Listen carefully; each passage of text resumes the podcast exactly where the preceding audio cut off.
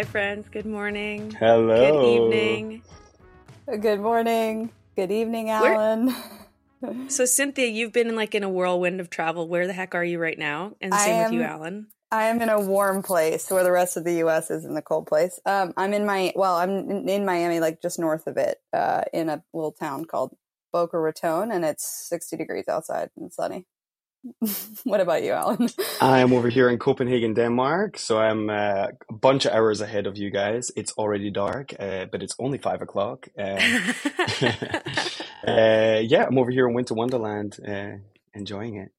How about you, Mel? I think we know where you yeah, are. we. s- Oh yeah, I'm in Vancouver, and it's like, I mean, you know this well enough, Allan. We get our annual snowfall, and the whole city shuts down. It's like I feel like I'm living just in a little like inside my house, but everyone will know. Al, well, won't know, but you can hear Allan's voice. Obviously, we're joined by Allan today, and we're going to do something a little d- different. Allan is going to interview Cynthia and I because we've put together a really special project in conjunction with Atlas Mountain Race. Allan can tell you more about it, Mhm. but he sent me a I think maybe we gossiped about this a little bit the last time you were on the pod, Allan. Mm. You're like, yo, low key, this might happen. Mhm. And now it's happening. Yeah, it's, It's really happening. exciting. I think uh, everything lined up super nicely between us. So, yeah, I'm going to be here today for like two principal reasons. One is because both Cynthia and Mel are going to race the Atlas Mountain Race, which is coming up in like less than three weeks, or I don't know when this is going to come out. But oh my gosh, we're going to be couple of racing three weeks weeks. from today. Uh, so Wait, I leave two weeks today. Oh my- Same with it's all happening. So we have this opportunity for me to interview you guys about what your expectations are of the race as you guys will both be participating. And then the second reason we're doing it is because uh, in collaboration with Detours uh, podcast, I'm going to be going to Morocco to produce a daily uh, podcast, bringing all the gossip from the everyday, uh, day by day race story. Um, bum bum. yeah, huge, huge uh, project for us together, uh, Detours and, and Atlas. foreign and correspondent, custodian of gossip. Custodian of gossip. Put I'm like a LinkedIn. journalist now. I'm going to be taking my role very seriously as I run up behind you. I'm going to to get you a name out. tag. Uh, stick it on. Hi, my name is. Custodian of Gossip. Custodian of gossip. I'm here for it. COG, Custodian. I'm going to call you the COG. Cog. Cog. Mhm. That's He's great. cog. yeah, so you're going to be hearing a lot from us over the next couple of days and weeks, and uh, and I'm really stoked on it. But uh, we we should set the stage, talk about what is Atlas hmm and how we're feeling about Mhm. it. Um, so it's like an overview for those who don't know this. Which edition are we on now? The, the fourth, Fourth. fourth. So this is the fourth edition of Atlas Mountain Race. Uh, which is an 800 mile, 1,330 ish kilometer uh, mountain bike off road gravelly race. It's got like uh, 55,000 feet of climbing or like 25,000 meters. I think it has 70,000 Oh, you're feet. using feet. What I know, you wait, hold on. I think I've it's got windows 69,000 open. feet of I've got windows with information on them. You know, I'm professional. I'm sitting here being like 69,000. I've never seen that number. Uh. and then you said feet, and I was like, thank fucking God. yeah, imagine, imagine. Yeah. So it's a big mixture. when the numbers and start to get big enough like that, you just have to you have to do the conversion online. Otherwise, your brain Yeah, is just yeah, like, yeah, "What am I yeah. doing?" Yeah, I can't do American. I'll say these these freedom units are dramatic. Mm. They're People are like. I did a I did a ride with ten thousand feet of climbing, Yeah. and then I do the math, and I'm like, it's still a lot of climbing, but Wait, ten hold on, guys. Thirteen hundred feet or thirteen hundred kilometers. That Yeah, I know, like it's so the same, it's the same. distance. Do you know? And, and I, I did find that because we use miles in the UK, and when I first moved to Canada, I was like, "Oh, this sounds so much more impressive." I did a hundred and blah blah blah, rather than like do hundred miles. It's mad, you know. And and then I started riding with American people like many years later and doing tours. And they'd be like, yeah, tomorrow's like 12,000 feet. And I'm like, wow, that sounds so impressive. so what I would like is I would like to use feet and kilometers. So it always sounds like the most Yeah, and you can be proud of yourself.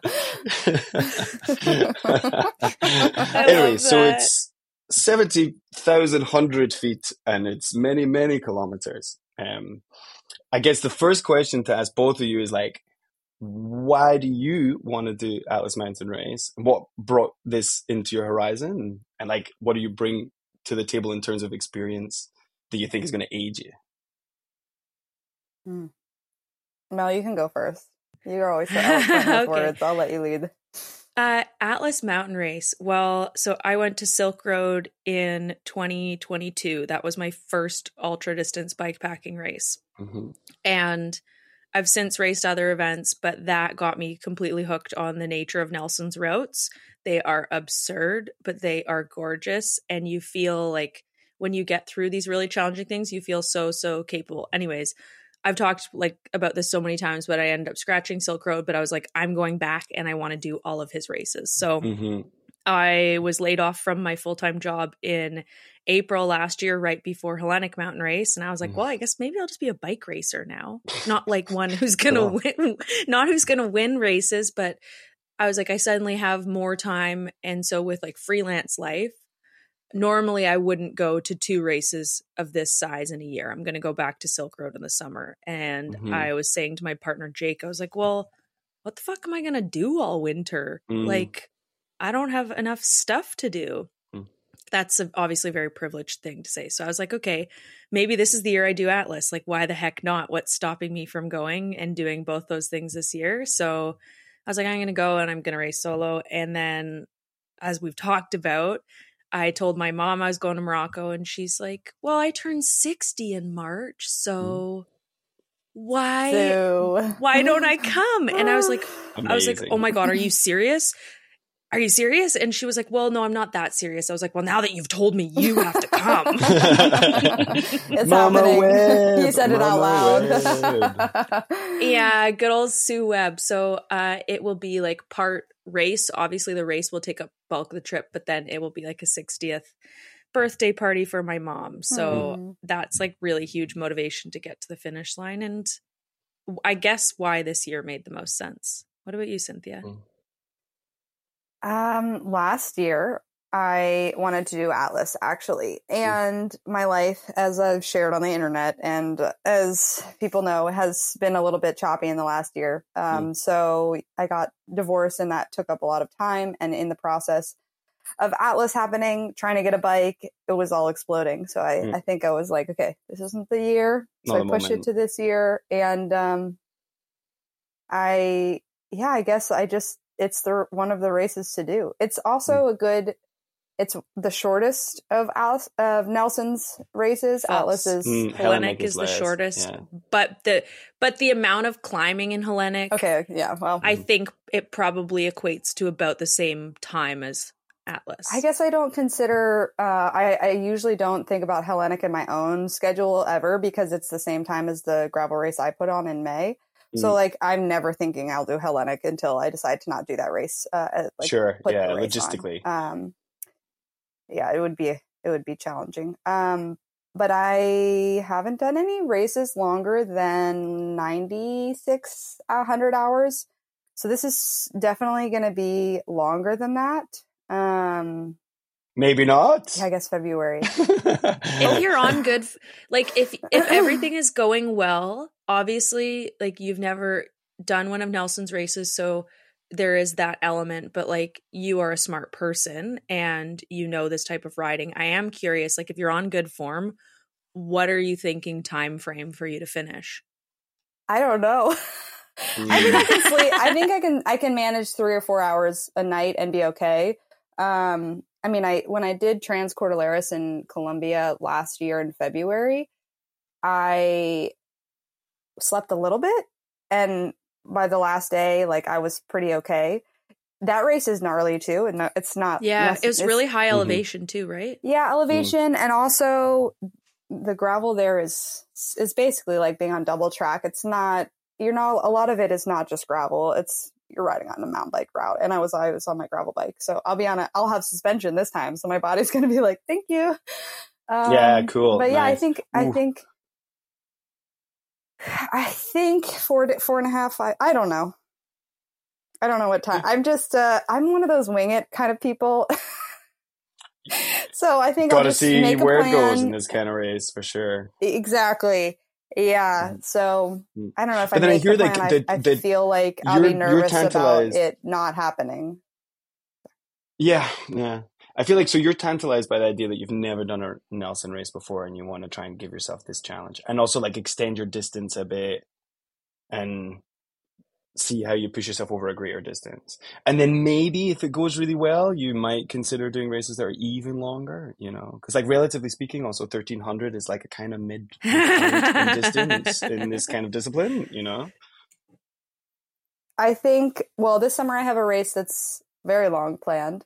I haven't released anything on that yet. I'll talk about it on Ooh. the podcast at some point, maybe Awesome! after Atlas. Oh, okay. um, Cynthia's got her race calendar so buttoned up. It's going to be like some big drop. I know. I just have too many other things that are more important than my race calendar right now. But um, Mm. I'm racing in Europe, so at least that kind of might help. Um, Mm. And so I want to do one day. I will do Silk Road. That's not in the cards this year because Cool. of the other bigger events that I'm planning. But I would love to do a Mm. Silk Road. Um, and I think starting with this Nelson race, Mm. uh, I think it'll It's be a great start. Like, uh, yeah, I don't know if I already mentioned this, but the perspective I'm bringing to the table is that I did the race last year. Um, and I would oh say yes, that yeah, yeah. I think in terms, and uh, we can also go back and forth a bit in terms of what you're worried about, and maybe I'll tell you if it's worth worrying or not. Um, but I think that uh, it's a really good.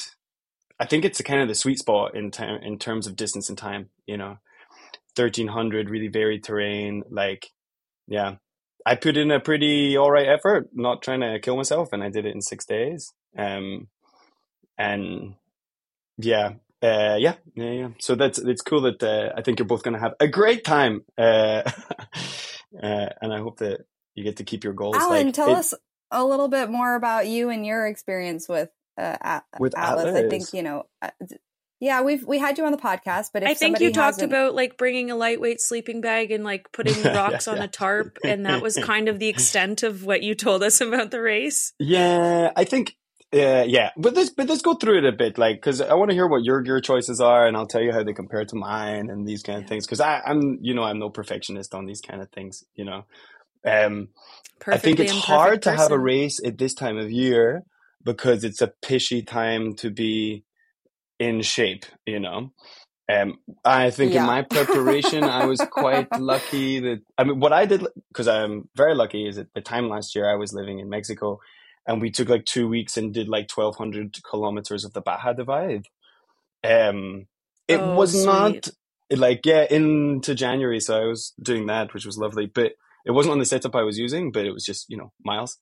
Um, but what have you guys been doing in terms of keeping on your on your goals and preparing your all your stuff?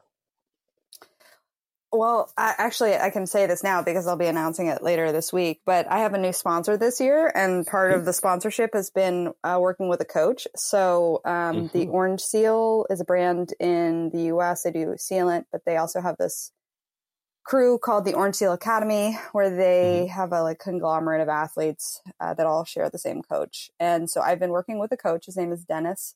Mm. And it's been a really unique experience because I haven't worked with a coach since I was racing on the road. So, like five, six years.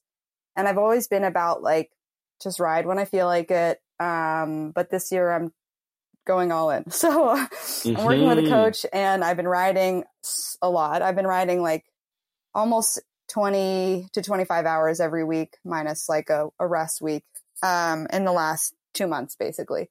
So I've been Cool. riding a lot.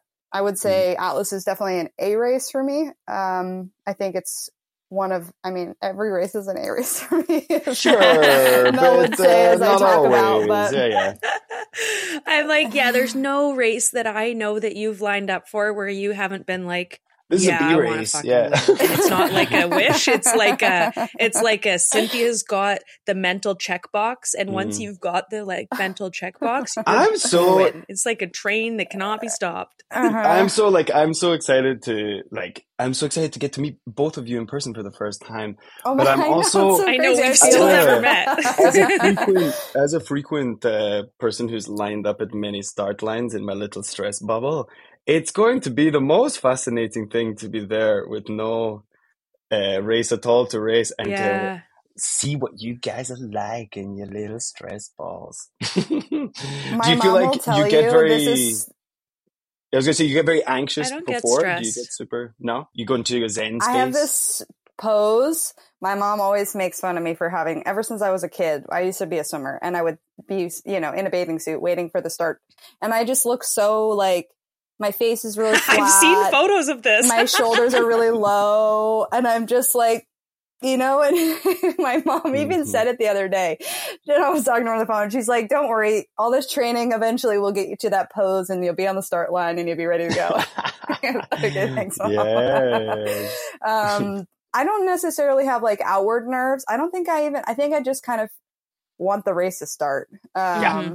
But I'm I, honestly, my mom also had to remind me. She's like, "Be careful because you you know you want to see all your friends and you want to do all this stuff, but you don't want to get sick. Mm. You know, you've got to No, stay healthy. We've got a schedule, start. Cynthia. We've We got a do have schedule. we have a Google Doc of Yeah. Our hotel room is quarantine zone. Yes.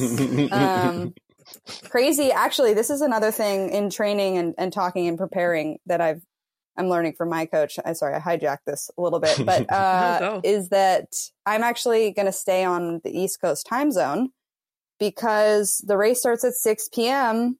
So actually, if I can manage it when I get there and then sleep, go to bed late in Morocco, but sleep in, then starting, it'll be like the middle of the day for me uh, in my times. And even for Mel, if Mel's able to Mm. manage it as well, I mean, yeah. it, I don't know what'll happen, but the goal is to try and make it happen. And then, yeah, that circadian rhythm doesn't get out of whack. Jet lag is a bitch, as we all know. Mm. We've all traveled. So trying to prevent jet lag and also um, line up on the start line like it's the middle of the day and not the nighttime. Mm. Yeah. How much? How early are both of you our hotel- arriving before the race in terms of like adjusting to a time zone? Monday. I think we get there the same Monday. day. I just get there a little. Cynthia's Oh, like babe, you gotta I get there you gotta like keep on your circadian rhythm since Monday. That's a bit tricky, isn't Yeah, it? I think I can do it. I can do it. okay, this is gonna be very Honestly, if I have an eye mask Mm. and noise canceling headphones, Yep. I can sleep anywhere at any time of day. Also, like if there's a doctor listening, you might tell me this is bad, but I like to take Gravol or like Tylenol Mm. nighttime if I need to sleep. It makes you a bit drowsy and Yeah. Benadryl. you know Honestly, exactly. less drowsy. Just yeah. smoke some cigarettes. exactly. Mel, So- uh, what is your uh, preparation game on this? Uh, I've been smoking a pack of Yeah, day, yeah, a pack right. a day in preparation for lungs Atlas Mountain flexing. Race. Are you on Virginia Slims? Oh. Uh, fatties. disclaimer: I'm not a s- yeah, we're joking. I'm not a smoker. Um, my mom's listening, but anyways, anyways, um, my training, I've been actually really consistent since about, I want to say September.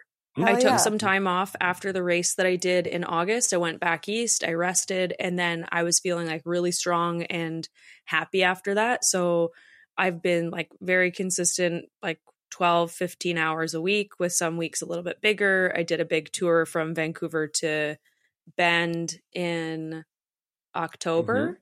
Um, and in the last few weeks, like the mileage has slipped off a little bit because the weather's so Yeah. bad. But honestly, for a race of this type, like I'm not so fussed about that because it's about being able to endure rather than like, you know, those big spikes of like being able to like Mhm. go fast in a pack or something. Like some so I'm I've definitely slipped off in like the last two or three weeks, but still riding like five days a week, just a little bit less because I'm mostly on the trainer and I will Mm. lose my marbles if I Yeah. ride more than like three hours on the trainer. Mhm. Can't even do Yeah, three. Props to you, Mel. Yeah. So um that's been great. And what else am I doing? I will say one thing that I have focused on more this kind of like training cycle, if you will. I don't have a coach. I had a coach when I started riding. Um, but I've been in like high performance sports my entire life. I was rowing and then running. And I want like bike packing and ultra racing to feel a bit more relaxed and Mm. like a bit more on my program. Like I don't think I will unless I'm like 40 and winning races, I'm not going to be like at the pointy end squeezing out that last percentage, right? I think I'm there to do my best and have a meaningful experience and obviously like be fit and healthy on the start line. But Mm. for me, I don't think like a coach would make a, a difference because I know the training philosophy. I don't need that extra 1%. So anyways, all that is to say, one of the things that works really well for me is strength training. Mhm. So I've prioritized um, a bit more upper body and like that back chain on your body just because you're hunched over on the bike. So really strengthening all the muscles on the back. Um, I also have a plate and six screws in my right leg. So Don't mess making that sure up. that I do s- exactly making sure that I have like really strong glutes and really like healthy mobility um as opposed to doing like I kind of back off Mm. if I ever feel any knee pain I back off of the workouts Mm. I mix in an extra strength train and I do an easier ride Mm. and for me that's how I'm able to get through these events is just making sure that I don't overdo it in terms of like Mhm. do the interval training like, like sometimes that's not the best thing for me Mm. um so that that's kind of my approach and then mental is just making sure that I stay really relaxed through the block and like never feeling like one workout is going to make or break me. Mhm. I think that's the biggest thing is like carry the positive feelings when you have them and then the bad workouts or the bad rides when you feel bad on the bike like let it kind of fade into the wind and blow away because it's it's not going to serve you in the long run. So Mhm. that's that's how I've been approaching things. Hell yeah.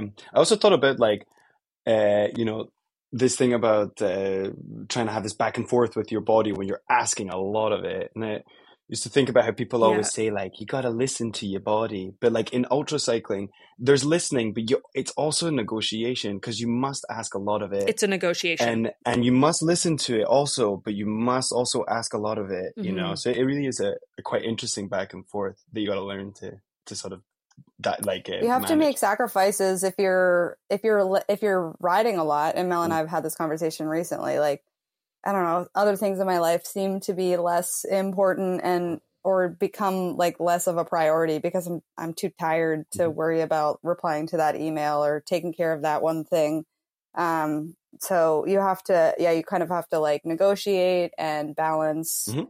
Your brain certainly doesn't work as well when you're riding more than x amount of hours a week and Mhm. so yeah. balancing that has been I love the word negotiate though. You have to negotiate with your body. Yeah, absolutely. Yeah, you're negotiating through training and you're negotiating through the race. Mhm. Like there's levels of pain or tiredness Mm. that sometimes you have to be like, well, we're going to go a bit farther tonight, Mhm. But then I'll let you sleep Mhm. and you'll feel good. Mhm. And then tomorrow we'll have the same conversation Mhm. again.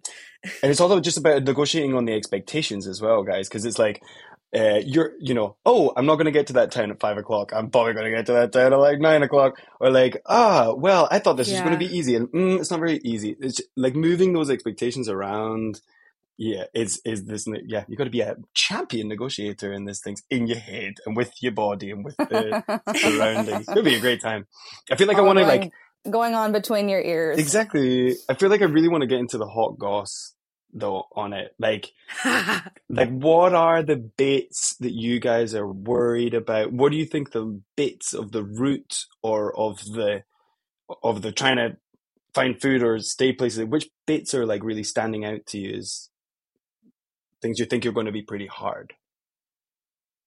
okay, well, I'm not a camel. I'm not a camel. I need a lot of water. Mhm. So immediate thing for me is the two there's two quite big stretches Mhm. where there is not a lot of water. Yeah. I think uh that's just it's it's not a major concern, but it's something that for me is like on my resupply sheet. I have starred that. I've highlighted it. Like, Mm.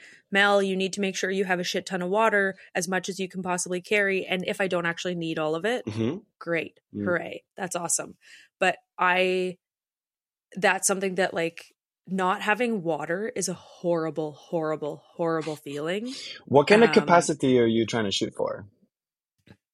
yeah, good So- question. Mm. I've got a salomon vest on my back Mhm. that can carry a one and a half liter bladder plus two 500 milliliter flasks Mhm. so i've got 2.5 liters on my body Mhm. i'll have two one liter bottles on my bike so i'm up to 4.5 Mhm. liters and then i can fill i have two more one liter collapsible bottles plus the space on my handlebar bag and my saddle bag so i have space to carry well over six liters i Mm. know i'm gonna have like that will be okay that's the top end Yeah. of what they recommend in the manual Mm. that's really friggin heavy i don't really want to carry that much water but Mm. if I was stressed, I would do it because I ran out of water in August. It, this race I did in the Rockies, and it was 39 degrees Celsius, Mm. and it was it was terrifying. It was terrifying because I was so tired, and like I could feel my body just like like you. I'm sure both of you have experienced that feeling when you're you're really dehydrated, you're overheating, and you're just Mhm. like. I, when you get too hot, you start yawning a lot, like Mhm. yawning like crazy You get a little cold. and I just like everything that I thought where I could get water, I was like, oh my God, I can't. So when I finally found a creek, I laid down in it for like 10 minutes and like rolled around and like was like lapping up the water. Um, so yeah, water, I mean, Yep. I- I'm being a little bit like a little bit overkill about it, but Mhm. that's just something for me I know that I have to prioritize. I also think, honestly, in terms of like a gear perspective, I wouldn't even bother bringing a filter because, guys, you're not finding water. Like, Mm, not bringing a filter. yeah. I wouldn't bring bother Mm-mm. bringing anything to like yeah f- filtrate water because it's just no there's no water to find. It, the only water water you're going to find is going to be in bottles uh, when you can find it. You know. Um, What about Omar's waterfall? Can you drink out of his waterfall? I wouldn't. uh, yeah, so it's kind of a magical part on the route, and I remember this when I did it last year. That that um, uh, uh, Adrian uh, Leith texted me and was like, "Remember to drink a tea with Omar," and I was like, "I don't know what you're talking about." And uh, at some point on Hmm. the route, you sort of cut up a little field. Maybe I won't spoil it for you, but there's a point where you have the opportunity to have tea with a man called Omar, and a very pretty place. I saw that in Um, the race notes. and you'd be a fool to pass it up. You'd be a fool to pass it up. It is Mm. five goddamn minutes of your time, and it's one of and and it's what makes a race like uh, Atlas Mountain Race unique that that you're sort of hilariously brought in a very inconvenient way around to go straight past Omar's place. Uh, so you take the advantage, you know. There's like- no way Cynthia's stopping. There's no way. Hey, I might Well, stop. I had a great time with Omar. Okay, actually, if you have a healthy, if you have like a healthy buffer, why the heck not? yeah, we'll see. What I happens. actually, without hijacking the conversation, this Mm. is something I don't think I've ever asked you, Cynthia. How do you? Because I know that you also value like experiences on the Mhm. race, but you're also like you're very performance oriented. Mhm. How do you balance the desire for a result and having an experience or interactions along the way? Or do you just fully go in on performance and you sacrifice the experiences? I love the experiences, and Mm-hmm. if I have enough buffer, I will take the opportunity. Uh, the beginning of the race, I will most likely not. I will not take the extra to go off route to get resupply. I'll carry more, so I don't have to Mm. do that. Um, for example, you know, I I'm definitely wanting to get to the finish line first. If there's a buffer and I I can stop for five ten minutes with Omar, then I probably would. Um, when I was in Chile, I was able to stop at one of the local places there and have ah, like basically like a, a pancake type thing that they made right in front of me on the fire and it was just like such a wonderful experience and you know maybe that took me an extra 20 or 25 minutes but it was it was really worth it. Um so yeah i would rather and then you know afterwards or before those are the opportunities where i really try and soak in the experiences with people there instead of um instead of during the race it's tough though i really sometimes i'm like dang i could really just sit here and enjoy this meal but i can't i have to keep going Yeah, so totally. And that's just like, I'm so happy we get to ride before the race. uh-huh. Um, yes very excited uh, we'll be going out for a ride with Niels, the photographer, and I think Ulrich is coming with us. yes uh, niels and I Ulrich have is going to be I, so I fun. said this to Niels. I was like, "Who the fuck am I going for a ride?" with- That's so great though. Like power, power, with man. Cynthia Frazier and yeah, Ulrich. Yeah. I it's and- going to be fun I'm really excited. Frame that it was picture. uh, this is like a little yeah, a little pinch me moment when like Niels was like, "Yeah, Albion wants to take photos of you," and I was like, "What?" I couldn't. I was like, "Wait, the, that's." That was really cool to be like you. We we want photos of you as a brand, and I know that like that's something you two have both experienced, but I've never experienced that before. So I'm like, oh, that that was cool, and like made me feel Well, ultra cycling is more than just the people at the front. I mean, like we Mhm. continue to. It's like that's uh, yeah, the people winning the races, but anybody who finishes or anybody who gets through most of it and doesn't finish, Yeah. like you're still out there doing an ultra. You know, like everyone is important. That's what I always say. Everyone Mhm. matters. Everyone's important. I just don't think it's It's just interesting. hard not to uh, have that when you talk about when you talk about this difference between like, is it about the experience or the performance? Because it is true that like performance is also its own experience. You know, like uh, Exactly. the, Absolutely. the yeah. experience that the people have who are really, really, really pushing the dial like all the way out. Like that's its own very poignant life experience. You know, and and it does Mhm. maybe negate some of the more some of the other ones. Um, but uh, but it's its own one. So I think it's really cool if you want to just get your head down and just burn, burn, burn, you know, uh, and see how mhm. that experience plays out. you, you know. What are your big really worries, love Cynthia? We didn't even experience touch on this after yet. a race. Oh, I'll Yeah, get to what that are in one your second. worries? Yeah, yeah, yeah, yeah. yeah. Um, I was just, just last thing I'll mention is I really love the experience after the race when I'm Mm. waiting and other people are finishing and you get to talk. I mean, everyone gets Mm. to do that that comes to the finish line, but you know, those extra couple days, maybe if I'm dialing it to 10 the whole race, then I Mm. have a couple more days of just like sitting around in a beach town hanging out with, Yeah. you know, the finishers. my mom. Your mom. Yes. Hanging out with my mom. Mama Webb. I really hope we have time. Uh, like I really want to finish the day before the party Mm. so that Cynthia, we can lay in a hotel room together and record a very Record a- cracked and and have Sue there and record a very cracked like post AMR raw candid because Wait for it, everybody.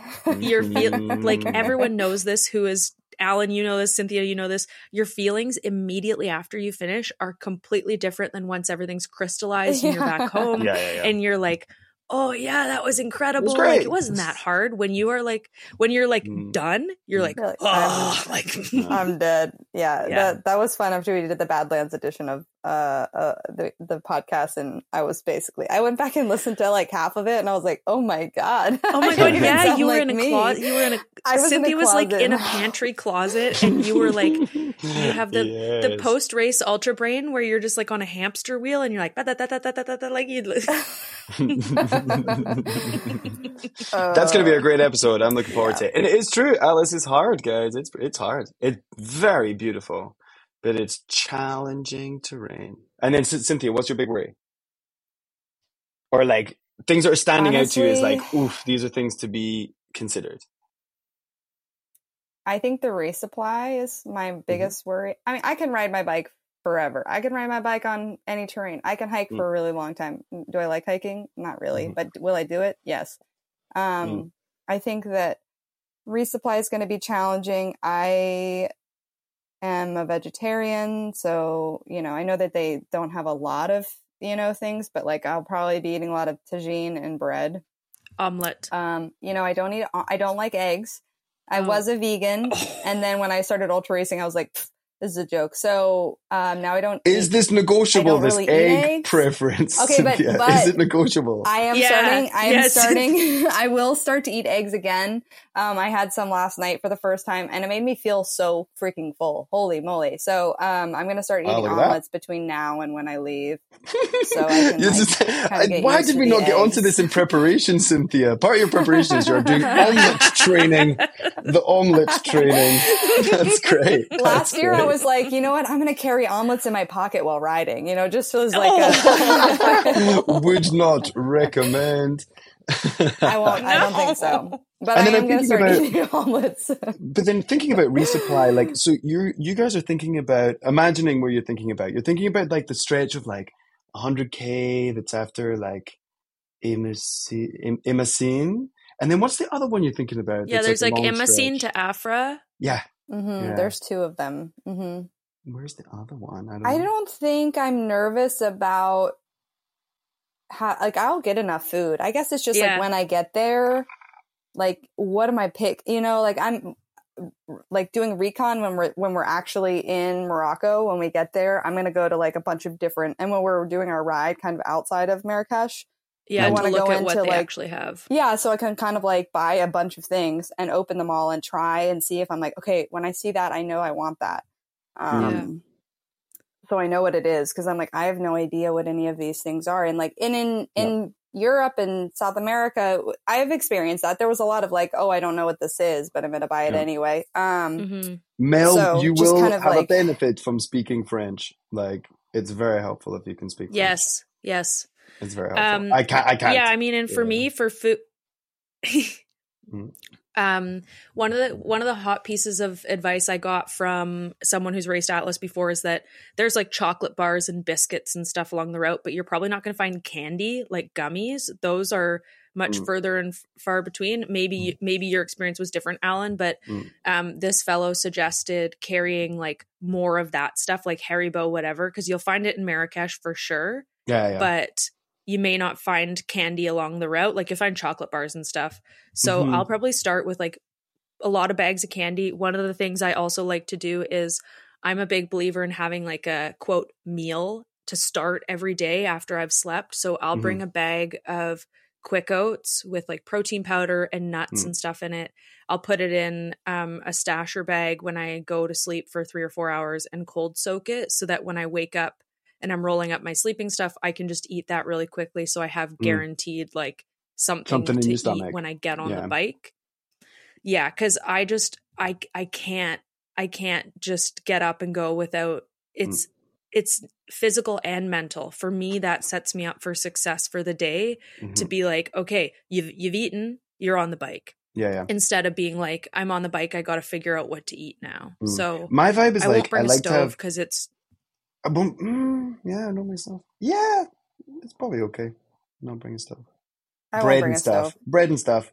Like uh, a lot of canned, uh, a lot of canned fish, uh, which obviously is not going to work if you're a vegetarian. Yeah, I think Uh, I'll probably eat a lot of sardines. Yeah, That'll be- um, I eat some tuna. You got to get on tuna training, Cynthia. I do actually eat fish occasionally because my, my my parents eat a lot of fish, and when I'm at their Mm. house, I'm like, okay, I'll have some fish. But um, so I'm I'm okay with that, and that'll be good. Um, Mhm. but yeah, I gotta get eggs back in. Yeah, my technique on like the morning thing, because I feel you on the morning thing, but it tends to be that I'll try and have food which is face smashable, uh, that I put next to my face when I go to sleep, and then when the alarm clock goes off, I can just turn over and smash it directly into my face, and that's all I need. So it can also just be candy, I guess, which is not very good. I'm thinking about the resupply thing because now I'm thinking about it. You're you, you are kind of right. Um, for, I think it makes sense to carry a lot of stuff at the beginning that you like and that's going to serve you well and take you a distance. Eventually, you you can't carry 6 days Mhm. worth of food Yeah. or whatever. You'll so You'll of run it. out, Yeah, can't carry it all. Um, coming into the first stretch after Imassine, I just happened to get there on the first day and it was at like 6 p.m. So this section of 100 kilometers, I was able to do like half of it and then go to sleep and then wake up Oh, in the morning and do the other half. So this 100 kilometers didn't Hmm. really didn't really feel like a big deal. It wasn't as Um, significant. Yeah. No, after after checkpoint two, um, there is a section. There's quite a long section with uh, allegedly no resupply, but uh, I mean, there. this is like hot goss. Is there is actually a few places They'll come back. that do have resupply, and and the, along the way, one is like kind of a little tiny bit off route, but not really. Um, one is very strange, uh, uh, which I won't tell you the exact location of in case it's like uh, too secret. But I did a bike tour through the same village like many years ago, and we stopped in a man's house, and uh, he opened up uh, a window, and then it was a shop that was like the shop just for the village, and he sold us a very limited amount of goods because it was the food for the village. So he was like, "No, you can't have three of those. You can only have one." You know, because it's everyone's food. And I was cycling past it in the Wow. race, and was like, and it was all shut up, and it was not listed as a resupply. I thought like, I've been to this man's house, so I just went over to the house and was like, Wow. "Is this still a, is this still a shop?" And he's like, "Yeah, it's a shop," and it was like, "Shop." so there's a few places, like in most villages, Oh there's a little shop in someone's house. That's amazing. um, uh, is a thing. And then the last one is, which is pretty real, is there's a section right at the end which they call the Moroccan Stelvio. They call it the Moroccan Stelvio because it's got loads of Oh. switchbacks and it's on. Oh, the switchbacks. Yeah, Load yeah, of switchbacks. oh. Um, and you leave the valley from Agadir, like in the area of Agadir, to start the climb. And once you get past that last resupply, it's pretty far with nothing. Um, I think I think I marked it out here. Yeah, it's like yeah, over 100k. There's but in the middle before you get to Moroccan Stelvio, there's like a bunch of little huts where you can get you know, your omelets and your blah. It happened for me that I was too late in the day and I slept like and then before the huts and then when I went past it like two o'clock in the morning, none of them were open. So by the time I got to the coastline, uh, it was pretty late in the day and I was very much out of food. And that was the point. That was the point for me where I ran out of food and and was like, "Oof, it's still quite far to go to get to this place." Um, so timing's everything on this, guys. Like I have timing's a problem everything. with like Yeah. I have a problem where I I don't want to ever inconvenience anybody. I Mm. I've like been in a place where I've like seen somebody. I'm like I really need water right now, but I wouldn't I Mm. wouldn't go and ask them, and I need to get Mm. over that. Um, Yeah. I know that like you're not supposed to be seeking out people, Mm. and I don't know. I that it's But if not. somebody's got a hose or they've got a tap or Mhm. y- or you know you you Mhm. if if there's someone there, you know, like I think it's fine. It's more like if you're going and knocking on someone's door and you're like, "Hey, yeah, I would me," never do like- that. but I, I, what I also have a hard time at is like asking a random person if they can tell me where I, I can find food. Um, that is Oh. hard for me. I don't know why, Mm. but um, every ultra, I've, I've been at a place where I've been like, I really want to ask that person where I can find food. I Oh, did you just you just in gotta do Badlands it. this last year. I did like a random. These people in the middle of the night were like doing something, and like they they were like setting up a hair salon. And I really needed Mhm. water, and I Mm. went in into the hair salon, and like they filled up my water in the place where you wash people's hair because they didn't Like have the like shower any other taps. Like yes, they didn't have anything, but they were like, "You can drink this. This is fine." Well, Mm. we didn't. th- They didn't speak English, and I didn't speak water. I mean, water. I didn't speak. Didn't speak water. But but we spoke water. We s- I, they understood the water, yeah, and they yeah, helped me. yeah. fill- I like drank one, and they filled it up, and they drank it again, and then they filled it up. Nice. It was I don't know, like two in the morning or something, and they were like working on the hair salon. It was like a Oh young my couple. gosh. Yeah, I That's forgot. awesome. I completely forgot about that experience until just now. That was really wonderful, though. They were like We didn't get that in the Badlands recap episode. You Oh, were yeah. too cracked. I was too You cracked. Well, I probably I forgot it about it until about just now.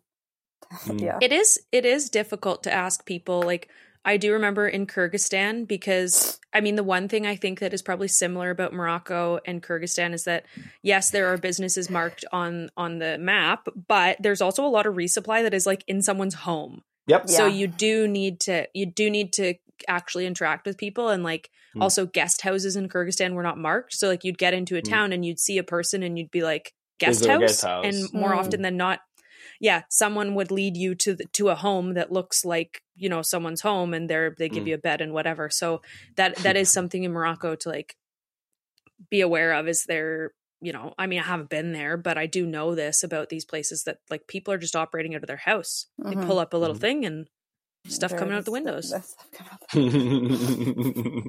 That's how that works. In their living room. yeah yeah.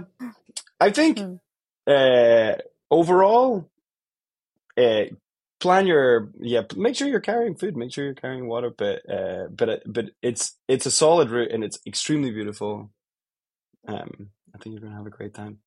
Is there any big gear highlights for you? That we talking about the gear stuff? You got geary gear. How's your gear? What are you thinking about gear? You worried about your gear? You got everything you need? this is the first time I'll be carrying a sleeping bag. Actually, uh, Ah, yeah, well, never- good. I've raced a ton, but I've l- never carried a sleeping bag. I carried an emerg- emergency bivy at Memory Bike this last year, and I'm glad I had it because it rained and I literally was like laying in a puddle. So I'm going to carry the emergency bivy again Mhm. with my sleeping pad, sleeping bag that goes down to 28 degrees Fahrenheit, which I guess I don't know. That's like negative two One. C. Yeah, Negative one like C. Yeah. two and I'll carry uh, a pillow because for me, being able to sleep really is dependent on having a pillow. People are like, "Oh, just put your bike helmet on," and I'm like, "Okay, No, I, I will wear a bike helmet for a short nap, but if I'm actually gonna sleep, then I want to put my head on a pillow. Pillow. take that megan hackinen cynthia carson uses a pillow I i mean that with love I don't know where I'm gonna put it, but uh, God, It's they're so they're so small. They're they're so small. They take up no I've never space. carried a I pillow. don't know, but My I don't clothes are understand how you have so pillows. much. You have so much space on your bike. I'm thinking to myself, like, God, I'm going to run out of space right now for Mm. all of the stuff that I need to carry. I'm having a hard time. I have aero bars on my bike, gear highlight. I never have raced with aero bars. Cool. in Yeah, hates aero bars. I don't hate them. I ride a 36 centimeter handlebar, and it is so hard to Yeah. put aero bars on that. And then you, Mm. it just everything is so cluttered, and it it's and I've yeah. Welcome so to my world, Cynthia. Welcome to the Mm. world of Of small The small people, cockpit is compromises. tight. It's tight. I Yeah. I'm excited to have the aero bars. I've been in Florida riding and it's been flat AF. And so I've been utilizing the aero bars a lot. Actually, I need to adjust Hmm. them a little bit. They're a little too long, um, but they're friends. I got to ask them if I can cut them. But basically, Hmm.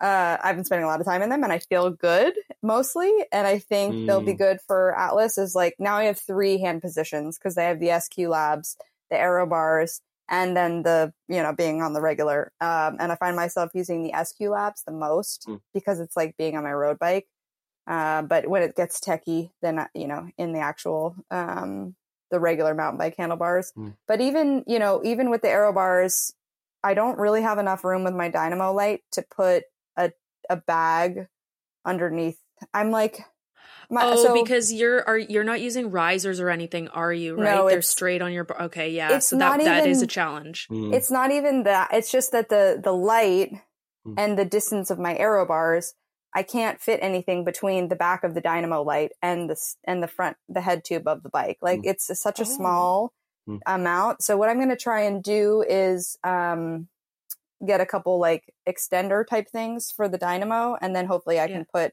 because i really need to be able to put a bag under my aero bars um so i can put some like cold gear that i wouldn't use very often but can easily access and I'm going to put it in that bag and then I feel like I'll have more space but yeah I feel like I'm I have so much stuff I, I don't know how I'm going to carry it all and we and we haven't touched on this, but for both of you, like, are you running frame bag, handlebar bag, frame bag, seat bag, or all three, or what's the breakdown? Yeah. Um, yeah you go first Mel Oh, I was gonna say. So I'm doing a nine liter Apidura saddle bag. That is the most I can possibly run, or else my bag hits my freaking tire because of Mm. my short ass seat post and big tires. Um, I've got an Oveja Negra full frame bag. I forget how many liters it is. Uh, and then uh, the Apidura like front roll. I really was resistant to running a full handlebar bag. I really didn't want to, but I think I think I'm gonna need to, unfortunately. Which you know what, it's not that big of a deal. I'm just like I really wanted to not run it, and I Mm. think better to have the space, and then I'll have my Mm-hmm. vest on my back. I'm not using a vest so for me I have even less space. Mm. uh, well I guess I'll try and use this little TT bag from uh Aerobar bag from Apidura on the front. I think it's two liters or one and a half. So it's pretty two and a half it's pretty small. It's literally just going to be my down jacket my down pants and then my rain jacket uh, which it doubles as like my outer layer jacket. Um and so that and then I'll have I've previously run a full frame bag when racing on my mountain bike, but I really wanted to have a bottle. And the last time I raced, I used a feed bag that I put the bottle in, but I want to use the feed bag for just food. So I will use a two and a half liter frame bag that will allow me to use a regular bottle in the cage. And it's going to be a whole, like a big one. I have one on order. Um, and then the saddlebag, it all depends. I have two different sizes and it just depends on how everything fits in when I get back at, uh, and I'm out of Florida and back to like home kind of feeling. I'll, I'm going to set it all up with everything and just like test it. I might yeah, actually that's try my and sleep weekend outside project this weekend is put it all into bags and and see.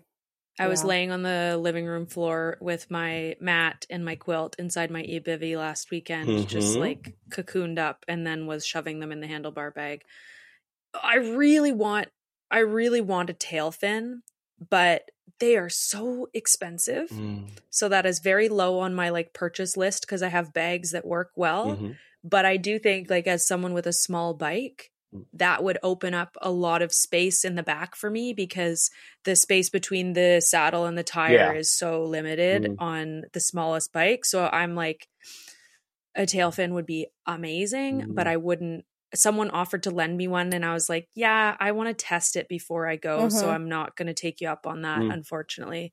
But I'd maybe be so worried if it broke. Oh my god, you would. so be, I I saw this I think they I think they're amazing pieces of gear. Mhm. I've heard, heard wonderful things. The thing that kind of stressed me out was on the way to the start line of Silk Road. A guy's tail fin literally exploded in front of me, like fell apart on the way to the start line Oh. at God. 11:30 p.m. and I was like that was really stressful. But we see people racing with them, you know, they sponsor events. Mm. They're really good pieces of gear. I, it's just it's something I would want to test and it is something that I think as like a person with a really small bike it would help me loads. I'm Mhm. just like Mhm. I like to test things. I don't really want to like go and nothing new on race day Mhm. except for like if you need food that you've never eaten, well just fucking eat it because Mhm. It's Yeah. food. have, yeah. okay, this is a tangent, but have either of you seen the movie Ratatouille? yeah, I love Ratatouille. Oh my gosh, what a I've never movie. seen it because I'm terrible at movies, but I know the reference. Do you know the exact one I'm talking about? Mm, Because no. these Um, rats the rats are scavenging they eat garbage right and the one the one rat is like really It's he's a culinary savant whatever Yes. and they're digging through the garbage and he's like dad i'm not going to eat that and he's like son food is fuel shut up and eat your garbage and that is all i think it's so real. that is all so i can real. think about on an ultra is like shut up and eat your garbage because like whatever you can get just eat it just eat it. Yeah. Oh, that's going to be a thing. Yeah. Whatever you can get, just eat it, Yeah, for real. yeah and that's okay. Are you and The- you're the- and in the, terms of like- your are you thinking about trying to stay in hotels if you can, uh, sleep out outside? Are you planning on sleeping outside for most of it, or hoping to play around with that? That's another thing I'm kind of nervous about. Because the checkpoints are I all would- great places to stay. Every checkpoint. Obviously, the first one is quite Yeah. quick. but the first checkpoint is really early It's early. it's early. it's at like 126k or something yeah, like I'm that. like it's going to be morning for that.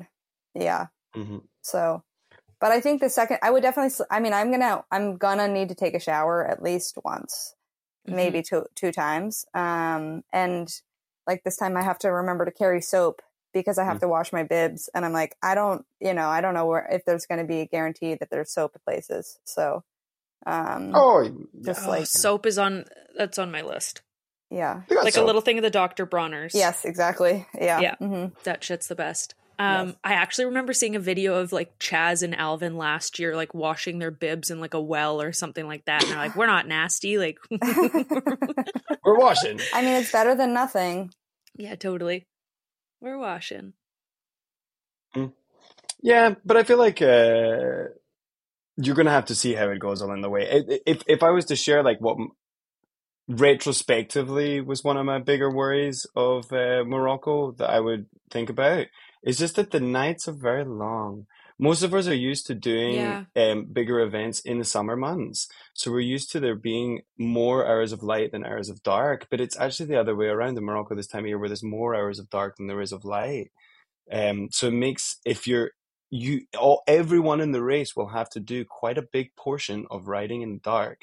It's part of it because you just don't have the hours of sunlight to only ride in the sunlight hours. Um, and how you choose to navigate that is is uh, a process. Because I, I mean, I, I certainly didn't have at the time very much experience in riding so much at night because I tended to be the person that would ride for like two hours after sunset and then pitch my tent and then maybe get up an hour or two before sunrise and it's summer right uh, whereas this one you, it's many hours of riding at night and i think it's a big consideration for everyone because uh, it's a whole trip you know i think also like i I, think i don't the mind riding at night yeah lighting systems what are your talk at the lighting systems this is so relevant to the gear choices what are your lighting Oh systems? yeah, lighting systems. That, that is true. we use the same headlight the Fenix um HM65R. yep Mm. Um, so we'll run that on our heads. I'm gonna bring, da, da, da, da, I think two, uh, like the battery that's in it, and then one or two extra ones for it, so that uh, I can't. I need to look at my battery situation, and then I think you also have a sin wave or sine wave. I Sine can never say it right. yeah. yeah. Okay, so we have the same. Are you gonna run any other lights? So the I'm the Fenix in your head. The Fenix Dynamo? and then the Dynamo. And I'm Cool. getting a one of the things about the setup is with the cable to my sine wave is too short. And so that's another reason why I'm having a problem with the arrow Aerobar pack. And I'm Mm. going to get it lengthened. And I'm also going to get a taillight put on, Nice. which is cool. Um, I have never had a Dynamo taillight that's taillight. connected to my dynamo. Cool. Yeah. Mm. So that way I just don't have, it's like one less thing to worry about. Mhm. Um, and I'll Yeah. still carry an extra, like a blinky Mm. tail light, um, because you, you never know. Something could happen to the dynamo situation. And Mhm. having two, having a backup of both, I think is super important. I think it might be required, maybe. It is. Uh, yeah. yeah, you, you well, you definitely need a light. It's required to have all the lights for sure. Yeah. But I, Yeah. I don't, think you need it- to have a backup. You don't need to have. I always carry a backup though, because you never know. I'm also going to. I mean, it's good to have two of everything. hmm I'm going to carry a, a backup Wahoo that's set up with the route and everything as well, so that um, I, you know, because I think maybe I was watching. Is it Tristan takes? It's Tristan takes video who Mhm. did that amazing self documented video where he. Ta- I think his computer stopped working Mm. and he was having to use his phone or Mhm. something. Um, Yeah. that sounds pretty awful. So I, I definitely will carry a, a spare computer, just a small bolt, but yeah. I wish I had a spare. I'm debating taking one of Jake's Wahoo's, but I'm a Garmin user, so I'm kind of Mm. like, I don't know how to use Wahoo. So even if I had the backup, what? It wouldn't I be as do? pleasing I mean, to the nav eyes, on your phone you is pretty good. I Your eyes are used to the I will Garmin say, maps and Wahoo um, would look for my weird. ba- Mhm. yeah, um, I made like a little bridge for my arrow. Well, actually, Jake made the bridge for my aero bars. I just took the credit for it. Uh, he cut, he drilled a hole in the noon ta- in a noon tube and then zip tied it to the bars, and it's perfect. It fits right between. And so then I have a peak design mount that goes on it, and then I have my phone on my bars because I don't like you know pulling my phone in and out of pockets. So Mhm. going into a town, I like to just be able to like doot, open up my phone, Mhm. do it while I'm riding without Mm. like holding on to it. Uh, Mhm. It looks a little bit ridiculous because I have a massive phone. Um, tech, very but- tech. Yeah, it's it's like command central, but I will Yeah, say it's yeah. also fun for like me, me being the storyteller. I'm like I love just like flicking open the selfie camera and then I'll just do like a rambling story while I'm riding because it can like pick it up right from the bars. Mm. Um, so I love that.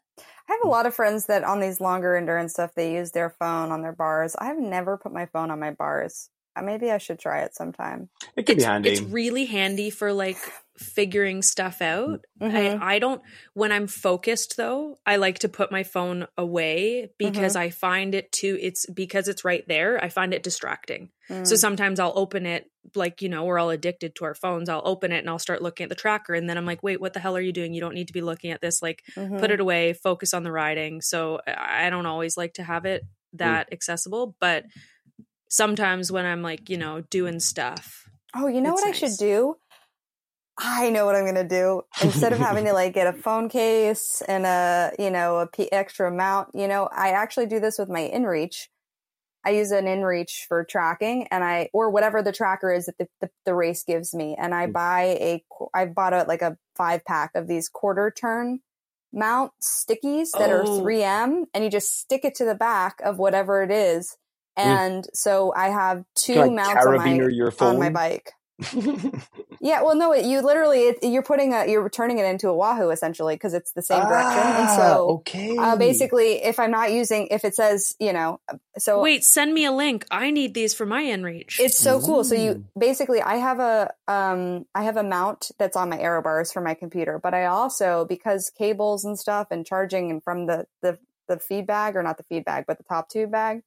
I also have another mount, quarter turn mount that I have that's right on top of my steer tube, um, at the head where you know where the steer tube comes up and mounts to your stem. So I Yeah. have two quarter turn mounts and I leave the InReach on one of them and the computer on one of them. And I occasionally will change the direction of them so that I can charge one or the other. And, uh, I could just put my, put the same thing on my phone. yeah, And when I'm in a Mhm. town, I just put it on there and then bam. Yeah. ah, wow, I'm gear, stoked. I gotta add gear, that to my to do list. It's so Big exciting. brain. Love it. Isn't it so Ah. funny? These little like these little hacks that you get so fired up about, So and you're exciting. like, "I am a mad genius!" Your Uh, the brain thing- explodes. You can't even compute the awesomeness. the thing I think is so fun about it is just that we all know that we can't actually plan that much of this experience because we have to just figure it out as we go. There's like minutia detail that we can focus on, and that's all we got.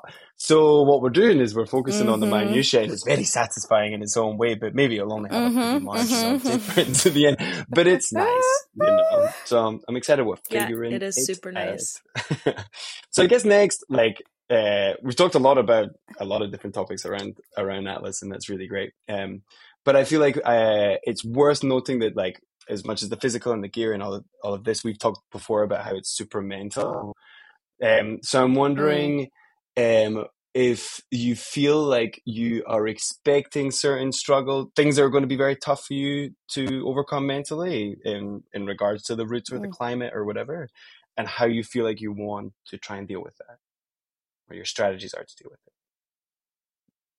You know, when I did memory bike, the elevation gain was basically the same Mhm. and way less distance. So Mm. I like to think about it in terms of previous races I've done where Mm. I've been, you know, doing the same thing basically and I felt okay. Mm. So envisioning or remembering past experiences where I was succeeding is really helpful for me. Also, very cool. I'm so competitive that I the the mental side of it is like I want to get to that finish line and I want to get there as fast as possible. So Mm. a, a lot of times that's the the governing body or the governing idea in Hunger. my head. Hunger. You're hungry for it. When I I'm Yeah. hungry Yeah. when I'm having a hard time, uh, it, it happens. I don't get I, like I don't get to a point a lot of times where I say, "Why the hell am I doing this?" Mm. It's very rare because I'm really enjoying a lot of it. But when I get there, I really try to uh, reframe it and not and not think of it as a negative, but just think of it as like, "This is hard, but I need Mm. to continue, and it'll get easier. This too shall pass," kind of thing. Um, yeah, goldfish Wipe the so slate. for me it's all it's all about taking it in chunks and trying to take it in a way where you're like well this is hard but it's not that bad I, i've Mm. been through worse Mhm. I never think about it as like an entire race. Mm. Sometimes those those thoughts do come in, but when you think about it as 1,300 kilometers with 21,000 or whatever, when you yeah. and you're Mhm. like, you know, you're at only at 300k and you're like, well, fuck, I've got a thousand k to go. That that destroys me mentally. So I always like to break it up into like daily chunks Mm. or the you next know, time. like thinking about it Mhm. thinking about it as mini races within the race, you know, like I got to Mm. get to checkpoint 1 and then checkpoint 2 and checkpoint 3 and then to the finish and and giving myself like mental rewards like I'll I- I'll wear the same bibs for like 2 or 3 days and then on day 3 it's like haha new bib time like superpower Mm. unlocked and you're like super jazzed about, you know, new bibs or I like to have fresh socks every day. So I'll bring more, I mean for this because I I like I'm bringing cold weather sleeping gear. I Mm. don't have as many socks as I normally would bring. I think I'm going to bring 3 or 4 pairs. Mm. But uh, um yeah, socks, goldfish. I don't know, I love it. go- Like Mel's normal mental gossip. game is so- is socks, but it's great because it's like because it's like small, small, like short goals and little rewards. Little goals, little rewards, and it, like todo suma, like you say in Spanish. Like every everything accumulates. Yeah.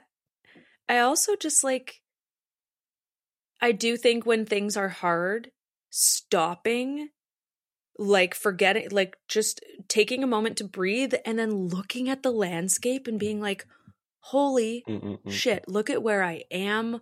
Look at what I'm doing. I could be sitting at my desk. Instead, I am in the middle of the desert with under the stars. And what a flippin' privilege this is Mm. and it does really help recenter and also like finding i'm like a big woo woo gratitude person finding like gratitude in the little things like oh my god i had the best coke today i had the best fries today those sardines hit the spot that man was so nice like thinking about little things like that makes you feel so much like stoke and happiness about the experience. So whenever whenever things are getting hard, I'm like Mm. hon- honestly, I like taking pictures when I'm having a bad time because that Mm. often helps like, you know, you Yeah, wind the look. film. Make You you really look. you Yeah. Yeah. Mm, Yeah. I remember when I did uh.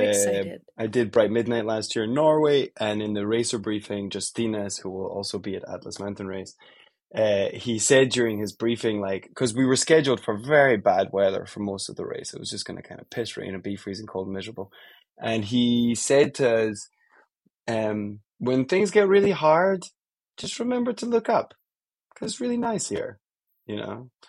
And that was really nice. And here we are, like, you know, seven months later. I still remember that as a line because it is important um, to look up and around and it's really pretty. I also relate a lot to, I think it's cool that you were saying, Cynthia, about approaching the why, uh, like not, never trying to approach, like, why am I doing this? I, I think that uh, rather than being in this question of like, what on earth am I doing here is, it's kind of cool to have a, a why and and I always try and come to a race with a strong why, and then we don't question that why Mm. because it's so strong. And I think in my sort of Mm. darkest or toughest mental moments in Silk Road Mountain Race last year, the way I would describe it is I never got close to the why, but I started approaching the is it worth it question, which is a different question. Oh, But it's also more of an open-ended question. It's very subjective and it changes quite quickly. So it's- it's a question you can Mhm, muse mhm. on a little bit, like, wow, this is quite an effort, you know. Um, but the why you don't question. I think that's important. You're doing it for your mom, Mel. You're doing it for your mom. And for you, I'm and for doing you. it for my mom, but also- No, I think like one of my big motivations this year is, and it's been like, I mean, the inception of the podcast too is getting more women on start lines, more women on bikes, and more women into bike packing. Awesome. I, the, an event I did in August, I was quite literally the only woman. And I'm standing on the start line and I'm looking around and it's just a sea of dudes. Mm. And it was really lonely, but it was also, it lit a fire in me. And I was like, I have to, no matter what, I have to get to the finish because then someone else will see that and they're like, okay, Mm. She did it. I can do it. Like, I'm nothing special. Hell I yeah. train hard. I am mentally resilient, but like, if I can do it, someone else can. So this year, I think there's 20, 20 women between the pair, the solo riders and the pairs. Mhm. And, you know, getting to the finish line for me will hopefully that will get more people next year. That's Oh, what yeah. I really, really, really, really, really want out of it. Um, because the, like we're so freaking capable. Also, we'll do an episode on this later in the year, but like the strength of the women's field. When Alan, when we were chatting with Nelson, and we're listing off the women, it's like all of these women are known quantities in their own right. Mm. I was like, there's winners of Badlands and Silk Road and Mhm. Hellenic Mountain Race and people who finished all of it. And I'm like, the Such depth of the field is crazy. So yeah, as as much as it's for myself and like having my mom at the finish line is super motivating, like I just want to see the women's field grow and grow and grow. And for me, that like I get goosebumps and I start to get like I got when you we were talking about mental game, I started to tear up a little bit because I just that's that's what I want to get out of it is that that someone else feels capable too. Mhm. It makes me feel really powerful, but I want to be able to like bottle up that feeling and give like half of it or all of it to someone else. God, it's such a noble purpose. Such a noble purpose. What do you think is your big? Do you, have, you feel like you have a big why, uh, Cynthia, that you're trying to throw at this? Like why? Why? Um, I think my why is always finding the limit and going past it. Mm. I think I always just want. I think I'm a person who wants more in a lot of things in my life. I always just want more, which sometimes is not a good thing because I then I have too much. Mhm. Um, but I am always looking for more, uh, and I think with ultra racing, I was satisfied, but now I want more, and Mhm. I think this will. The why is for doing this is because I want to do longer things, and it'll get me there. It'll prepare me twenty more percent than I was before Mm. starting and lining up. Also, I always think of this I read this. I've listened to this book. I actually I don't really read that much. I listen to a lot of books because I spend so much time riding my bike. Mm-hmm. And I listened to this book called. I think it. There were two books around the same time. One is um, the Comfort Crisis, and one is mm-hmm. Embrace the Suck. And I'm pretty sure mm-hmm. it came from the Comfort Crisis, where the guy talks about these things called misogis, which are an all-out type effort that you're like maybe potentially not going to be able to finish. Like it's a um, an idea where you create a challenge for yourself and you're like, I don't know if I'm going to be able to finish this. Like you have to really be like, I'm not sure. And the guy, like, I don't know. I think he like swam across the English Channel one time or something like crazy things. It obviously doesn't have to be related to bikes, but you gain something inside of you when you finish an ultra. And anyone who's done, or even yeah. you know, like not necessarily, you don't have to finish. I, I feel like we we say like you get something out of like every yeah, you always you do, get something out of it. Mm-hmm. But the feeling you get, this chemical boost or whatever uh, the science behind it is, is that it lasts with you like a year. And doing one a year is really good for your health and your mental state. Obviously, I'm doing them a lot more, and so are both of you. Um, so I don't know if it if it continues to add, but this one will be. I, I think maybe they become more numb to me. You know, they're mm. not as significant. So it's like a drug. looking for like a drug. Yeah, why do drugs when you can do it ultra? Like, well, the, it, yeah, like your your your brain re. I swear, your someone's got to study this. Mm. How your brain rewires. Mm. like actually rewires when you do these events because mm-hmm. it it gives you patience it gives you perspective mm. it also again gives you that feeling of like when you were talking about you know pushing limits cynthia that like that's one of the things that I love about you and I find so motivating is like if you can go that far, mm. then I can find that type of effort in myself too, mm. whatever it is, whether it's mm. a bike race or like whatever it is. Mm-hmm. Um but yeah, there's got to be like some actual like scientific changes that, that yeah. Yes. Yeah. But but it is like a drug. Mm-hmm. The, the euphoria you experience mm. when you're like it's cr- it's crazy. I think for me, and wild. also like the whole. Sorry, I was going to say. I think Go for ahead, me, Alan. like the thing I find very powerful about it is the unknown, the like throwing into the unknown element. Like I was listening to a podcast recently that was talking about this like idea of time spent in patience and in in unknowns, and you know, like in the oldie days of yonder year uh, if you had to be patient, it was like a mark of a lack of power over your destiny. You know, like if you were poor and powerless, you couldn't decide when things happened for you, or you couldn't decide where you were going to go. And it was only if you had money and power that you could make those decisions. But in like the modern world, where we all have like instant results and instant satisfaction, and we must get the outcome straight away and know where we're going and have a, a appointment, and it's on our smartphone with reminders every, you know, like we have all of these out, constant outcomes for everything. So now I feel like the ability to just be patient with a situation that you don't know how it's mm. going to work out is very powerful. You feel mm. that mm-hmm. power. So powerful. Um, to just not know, but to be patient and just let it play out how it plays out. And I think that's something that sits with me after these races end is this like power mm. in the patience and the unknown and it being okay and it'll work out and I hope it works out for you guys.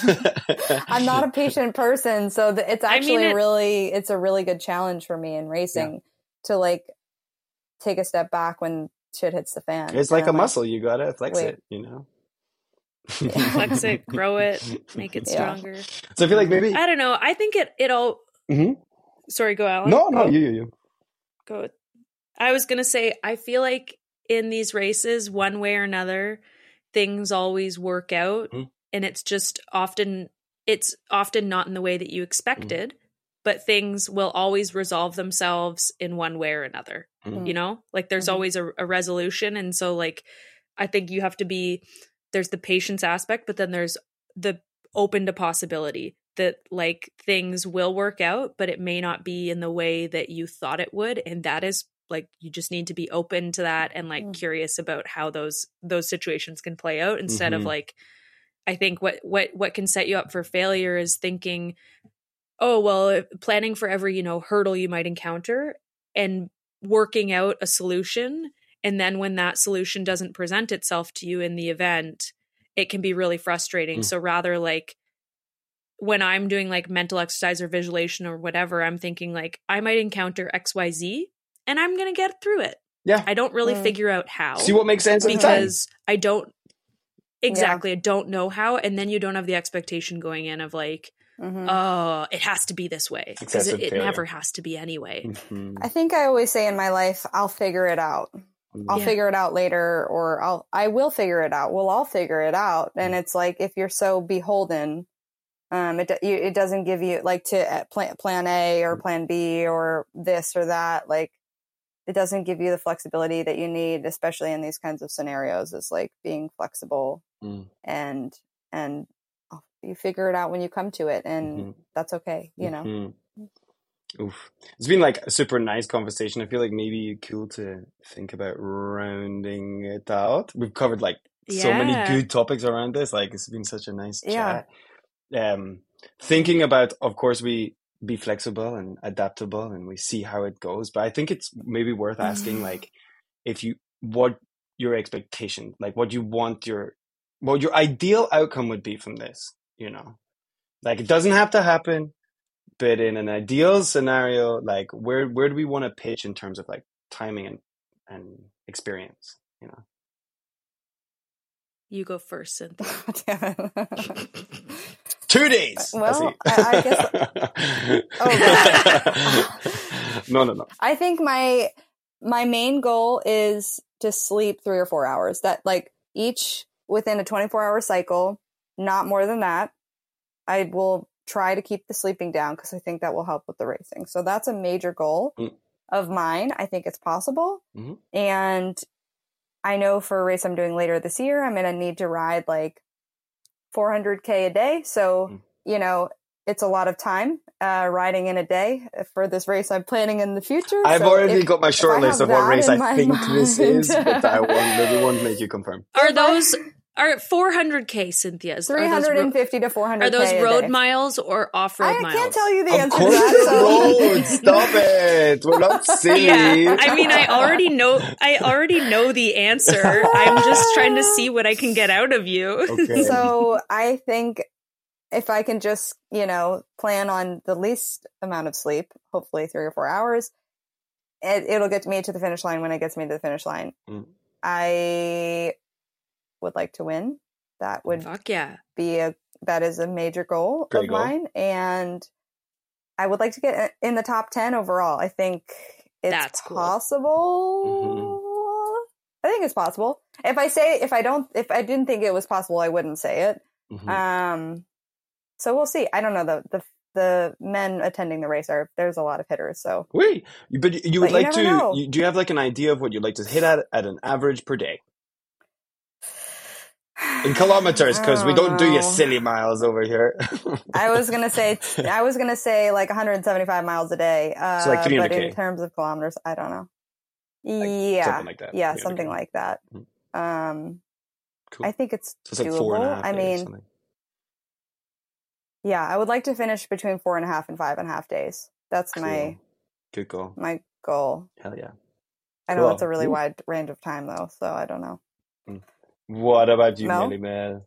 Ah, I was just doing the melly melly. ma- I was doing the math on how many k I would like to do a day. Mm. I mean, there's several scenarios.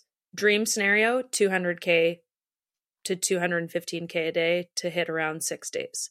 I Mhm. think that's like if everything goes well, that's really achievable. Hell but. I also know that things don't don't always go to plan. So I mean, for me, getting to the end, giving my mom a big hug, Mm. um, that that's a big big thing for me. I think I I would like to perform a bit more on this event than like other events I've gone into them and just been like very experience based. I want to Mm. see how I can balance those two things, like still, you know, have time to stop, take photos because like the documenting and storytelling is really important to me, but I want to Mhm. see if I can kind of like blend the two a bit more on this one. Mm. And uh something I've been working on is just my stop time in general.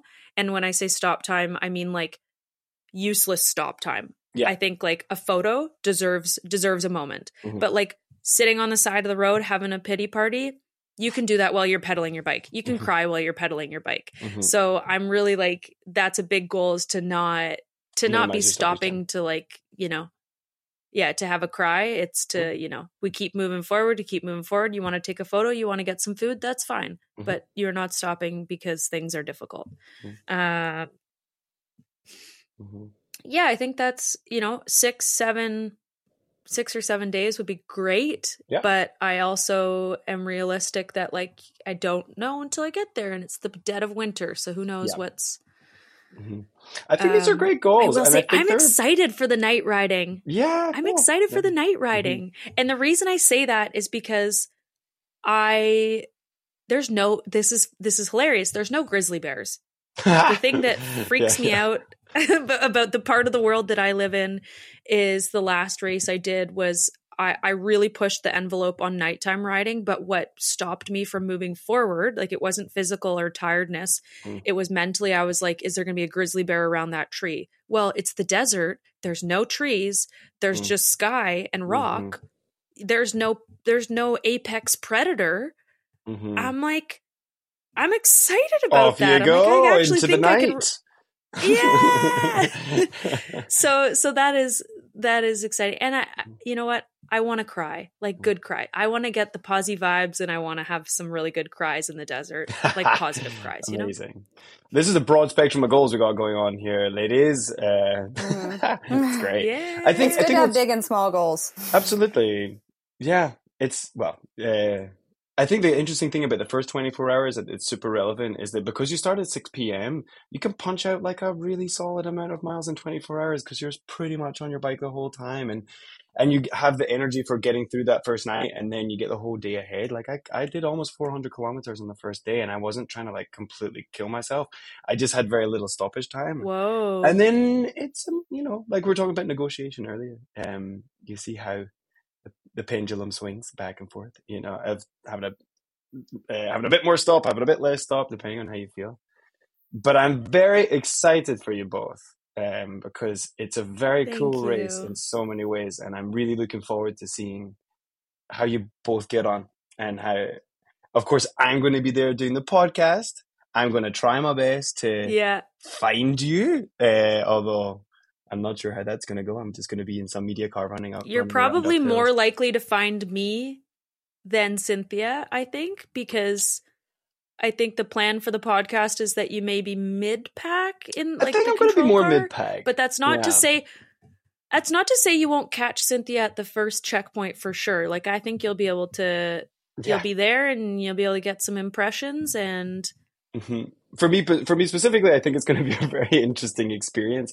Where I think the first like maybe forty eight hours, like registration day and the first day, going to be a bit hectic because there's a lot of people around, and I really want to make sure and talk to a lot of different people and see what their perspectives are. And then if we move more into when the mid part pack mid pack really starts to form, like the other thing is I have no experience in the media team, so I don't really know where the cars are. I see them now and then, but I don't know what they're doing the rest of the time, you know. So it's going to be a very interesting experience. But uh, you are both going to also plan on doing, uh, you know, posting other things like on your specific. I'm going to be on my own journey trying to tell everyone's stories. But how are you planning on sharing your story so people can follow along? I'm a prolific Instagram storyer. I don't know. I overshare on the internet 24 7, 365. So uh, when I have service, I will be posting to my stories probably some really unhinged thoughts, but that's fine. That's what it's all about. Mhm. Um, Jake, my partner, will be editing the podcast for us. Thank you, Jake. awesome. We love you, Jake. But I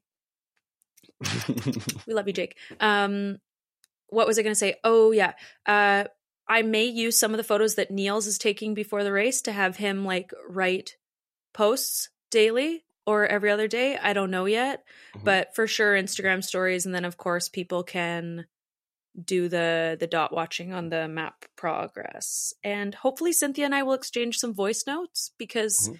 we want to try and give some like unfiltered funny not fu- well they'll probably be funny because we'll be cracked but hmm um Yeah. Uh, I. I really, I really want to try and film this. Um, it is really hard to race at the front. yeah and also film and also put on social. Like Yeah. it's it's a challenge. So I my realistic goals are I will film I'm going to make like a video about Atlas, but it not necessarily just going to be about the race. It's going to be about like the whole atmosphere um because it's so tough to follow or to film while I'm riding. So um, I'm going to do a little bit of um, fun YouTube video that way. So you'll see that afterwards. But during the race, I'm going to try to put a couple videos up a day, just like quick recording myself Unvarnished. unvarnished. Like I just went through this hellish hi- hike a bike and I busted open my the skin on my knee for the seventh time, which I I don't know. I'm kidding, but um, Don't don't speak the crashes Yeah, exactly. into existence. Touch all No, the it'd wood be a around you right It'd be now. like- I I usually get those things from walking, not actually riding. So my goal is to have a little bit of content on my social, and um, I I don't know this this race is I don't know what the surface is going to be like, you know. So maybe at barely some of the towns and the checkpoints, I'll be able to upload a video or two, but I'm not necessarily like I may just be radio silence. So sorry to the internet for that. well, you heard it here but- first, guys. If you want to follow along, uh, set your expectations not too high.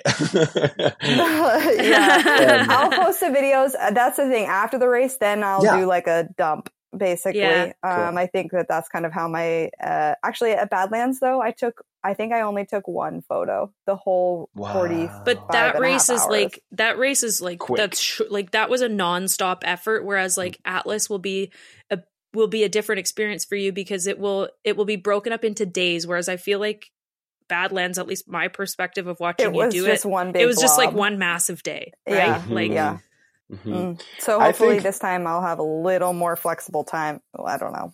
Maybe. Let's see. I mean, I definitely know. feel the vibe of like, I don't know. I feel like I'm pretty good at posting on like day one, two, and by the time we get to day four, five, I'm just like, oh, you know. I really like, uh, like you say, just doing the raw to camera. I'll do something that's less than a minute. Just be like, hey, I'm here. I'm doing this. It's going fine. It's day whatever. Like, truck along. And in the meantime, I have like 200 pictures on my uh, nice camera that I love taking pictures with. But I'm not going to sit at the Mm. side of the road and Mhm. transfer them all to my phone. no, I'm not here for it. I'm just going to tell you what's going on right now because I know you're concerned or Mhm. curious. Mhm. Yeah. Uh, Yeah. And then we'll share the Yeah. actual beauty of it a bit later because you Mhm. can barely process it at the time. Later. You know, I would Yeah, ask, yeah. and I ask sincerely, if you do this back and forth voice notey thing, can you t- please do it in our WhatsApp group chat so I can hear it too? and we can, I can elevate my level of custodian of gossip that I am going for. And I get the insider scoop. I am really excited for the voice notes. I also am like I I'm so grateful Cynthia that you're faster than me because it's so motivating. Oh. I'm like it's Mm. so motivating and one of the things that like to be like this I'm going to cry saying this but like I like see tired everyone sees tired treads when you're riding but then you always think about like whose tread is that and I'll be Mm. like maybe I'm riding in Cynthia's tread and that's kind of like you know a pull to the finish so It's just my Mm, heart I'll be there I'm at the just- finish line for you. Don't worry. Your mom and I will be ready to give you a group hug. and beers there better be beers We're selling it so hard. Like, guys, is everyone excited about Atlas Mountain Race? God, I'm so excited. I'm so excited. It's going to be I'm the best excited. time. My whole life has just been about planning for this race for like the last Yeah, three months. It's so it's the true climax right here, right now. Yeah, that's amazing. mm, right here, right in now. February no less like February what a wild month to be doing a bike race that's so, crazy Alan, to you're going to be doing the podcast with uh, AMR. You're going to be like Mm-hmm. heading it up, and people can listen to that. Where can we find it? Yeah, so we're going to be posting At direct the- to. Yeah, Mel. the AMR Silk Road sorry I shouldn't have jumped in the AMR Mhm. Silk Road channel we'll drop it in the The show notes. show notes Yeah, yeah. So everyone should definitely listen Um, along. Like uh, Atlas Mountain Race previously had a podcast, so they already have a podcast stream. Uh, many people will already be subscribed to it, and I've been subscribed to it for years. Uh, and so people can go follow it there, and then it will be dropped Mhm. into. Uh, I think the plan to not confuse the very busy Instagram publication feed, which will have reels and photos of the race going on. We're going to be posting the show note, the the link to the show, most likely on the stories of Atlas Mountain Race with some previews of some of the stories, and then also uh, I would assume on uh, the detours. Uh, we would tag Mhm. detours. It goes onto their story. Tag it onto mine. It goes Tag on my detours. story. Like we're going to be sharing mostly on Instagram stories the link, but anyone who wants to go and subscribe to it via the show notes, then they can get it directly to their podcast feed as it updates every day. Thanks to To the wonderful podcast. Jake. Yeah, and then Amazing. everybody who listens to that podcast on the AMR channel, you Mm. better subscribe to Detours, or else I'm going to come find you because Yeah. if you're around, No beers for Mhm. you. no Yeah. beers for you if you it's don't in subscribe the to small print of the podcast description uh, that it's an obliga- obligation to follow back. Or we haven't figured out the or yet, you know. Mm. Yeah, but I'm very excited to see well, both this your has stories. been wonderful, everybody. Oh, I'm excited to see you guys, and uh, we're gonna be there so soon. I can't believe it. Oh my gosh, so much to Mhm. do before then. Don't think about all of it. Little Yeah, lists, little, lists. little chunks. Mhm. hmm Um, Beautiful. When do you arrive there, Allan? oh, I'm getting there like the night before. We're gonna roll straight into it. Oh, yeah, don't love have so much time, unfortunately. full throttle. but we're going for buffet dinner in Marrakesh, right on Thursday night. oh, But if we can convince Wonderful. people to come to the Medina the night before the market, I know that people are stressed about staying on their circadian rhythms and stuff. uh, but uh, Wait, we'll be up late actually Ah, that's because true. if think We'll be about up it, we're six or true. nine. So we're Cynthia all and I will be having to a go. disco.